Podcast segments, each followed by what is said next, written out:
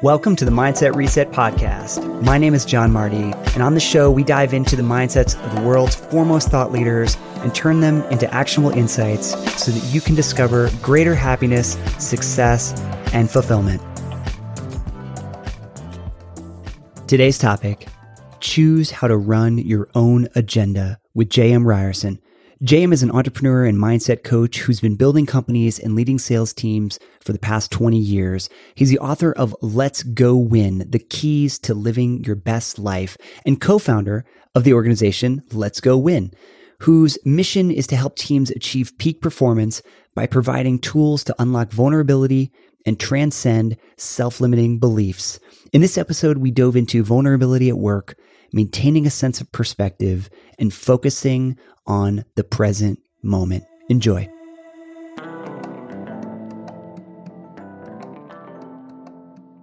JM Ryerson, thanks so much for coming on the show, man. Brother, it's truly my pleasure. Thanks for having me. Yeah, I'm excited to dive deep. Just finished reading your book, Let's Go Win The Keys to Living Your Best Life. And there's a lot of awesome nuggets in there that I think the audience can learn from. In the beginning of your book, you do talk about vulnerability. And vulnerability at work and this concept that we equate vulnerability to weakness in our society. And the formal definition of vulnerability is able to be easily hurt, while the definition of weakness is the state or condition of lacking strength. You said in your book that you fully embrace it.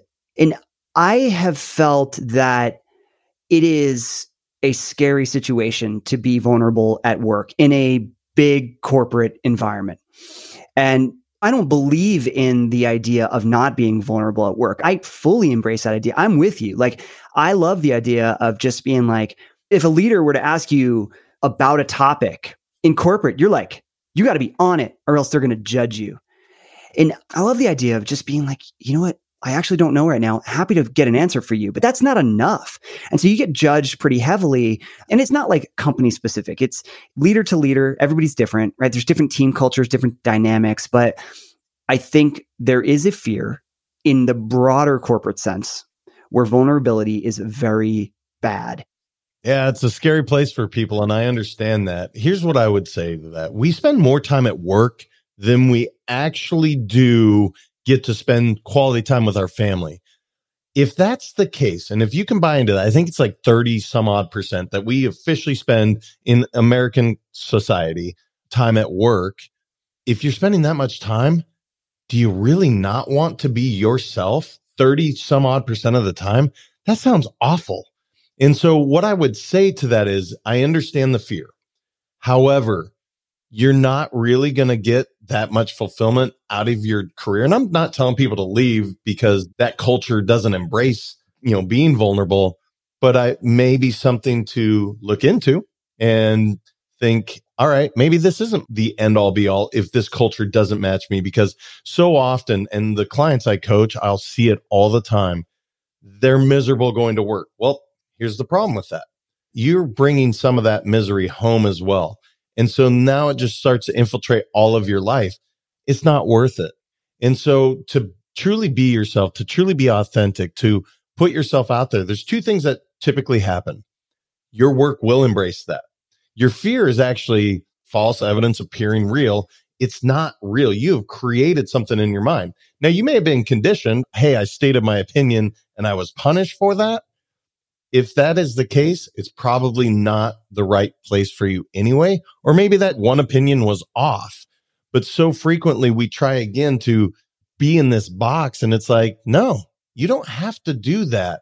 If your intent is positive, you're trying to help this corporation or you mentioned you know, like a big corporation, then your intent should be received extremely well and you should feel comfortable to express those opinions. So I know it's scary, but just try it. I think people can get so much out of it if they just put themselves out there. Yeah, I totally agree with the belief.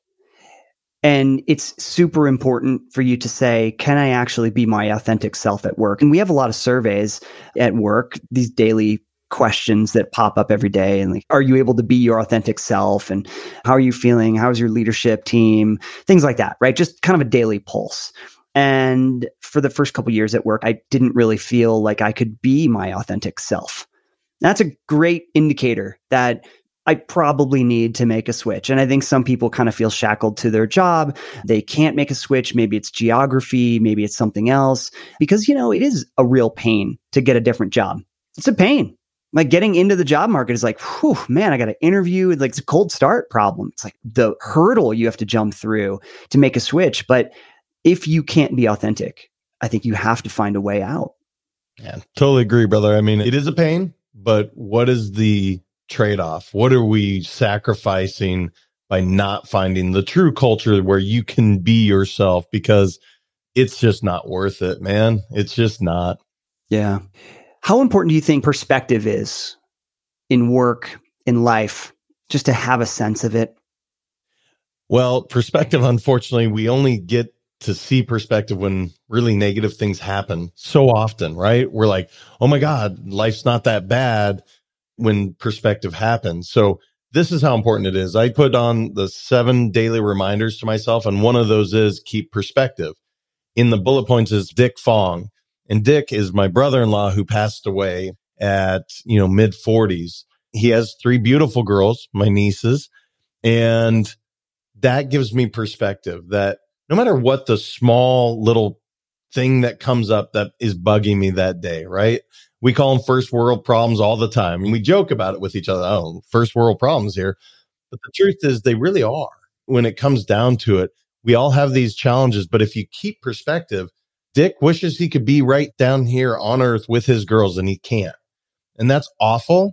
But if his death can lead to me having great perspective and giving them the, you know, hugs that I can or having quality time with my kids, that is perspective in itself. If I can remember always to keep that perspective, it makes these fickle arguments that we have and these silly, like things that just aren't that big a deal. Ultimately, my kids are healthy. My wife is healthy. We're pretty blessed. You know what I mean? But so often we forget that until a major thing happens. Like 9 11 was a time this nation actually came together.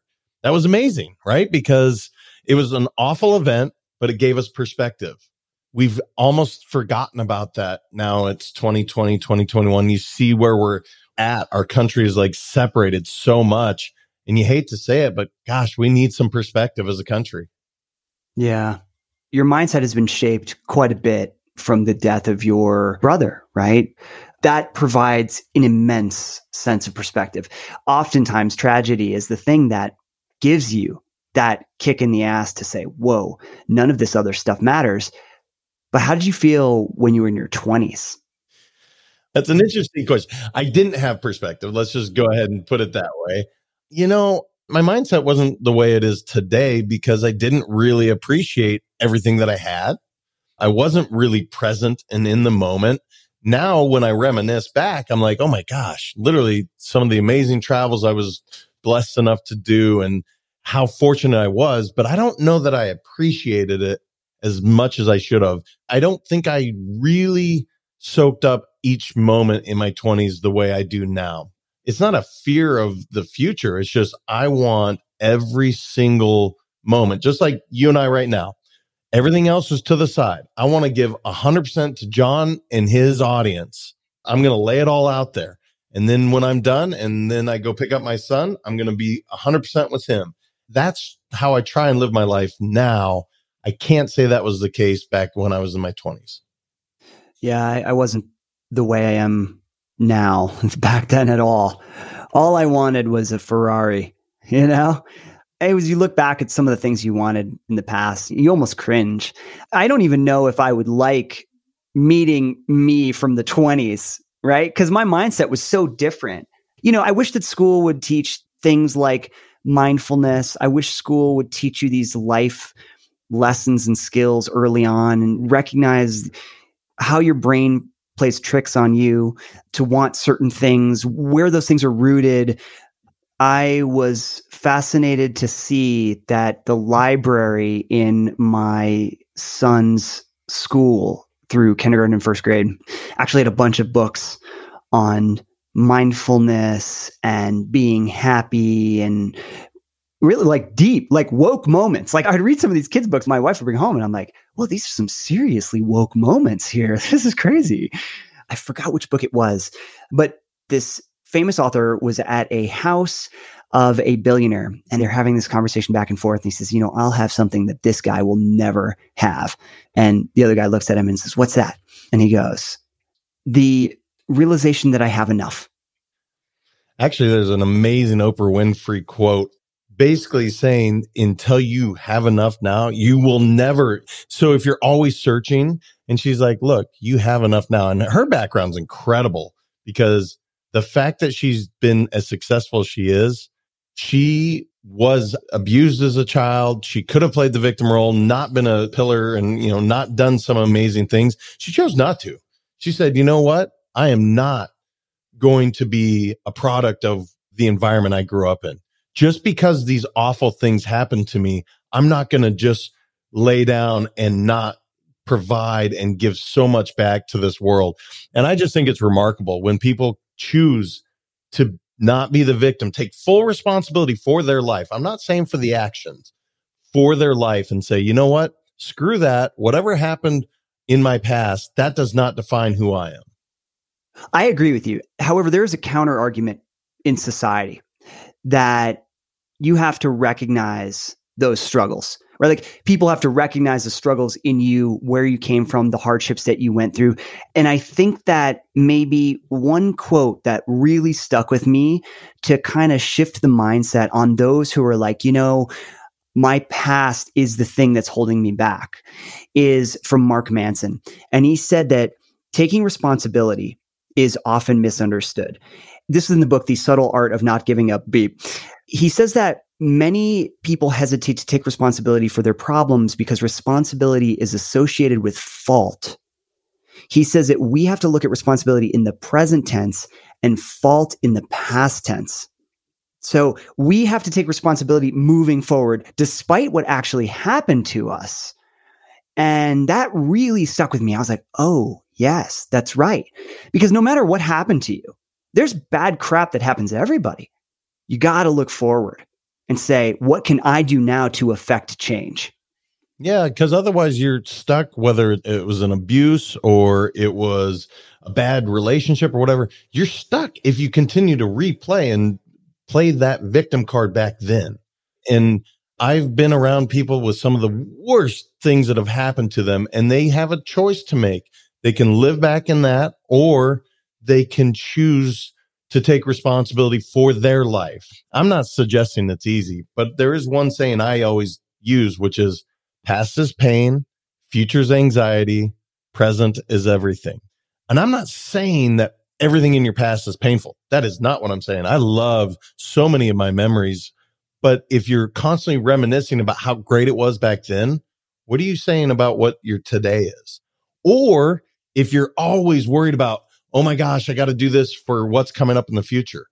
Again, the present is everything. If you give 100% to this moment right now, and it starts to build on itself, and then it's amazing what you can create. So it's just an interesting kind of mind screw that we have to do with ourselves to say, look, I know bad things happen then, but that doesn't have any real effect on what I'm doing today. Unless you let it unless you let it. Yeah, it's a choice, right? We all have choices to make. That's what's so interesting about life is just a series of choices all the time. And if you think about it, that's why we run so much on habits. Because if you had to think of, okay, am I going to brush my teeth today? Well, I hope you do, right? Should I put on a shirt today? Probably should, right? But it's choice, choice, choice, choice, choice. And so what you try to do is set up the proper routine so that those choices are supporting whatever you're trying to do. So when the big decisions come your way, you're well equipped to make the proper choice that's going to support whatever you're trying to accomplish. Yeah. The lack of time that people spend on discovering their own feelings and thoughts and direction that they want to take their lives. I mean, I think it's a real tragedy that nobody is spending any time on the side. They're not valuing how important it is to do these things like journaling and meditation so that they can have more clarity in the direction they want to take their lives. And there's a lot of people that act like rudderless ships.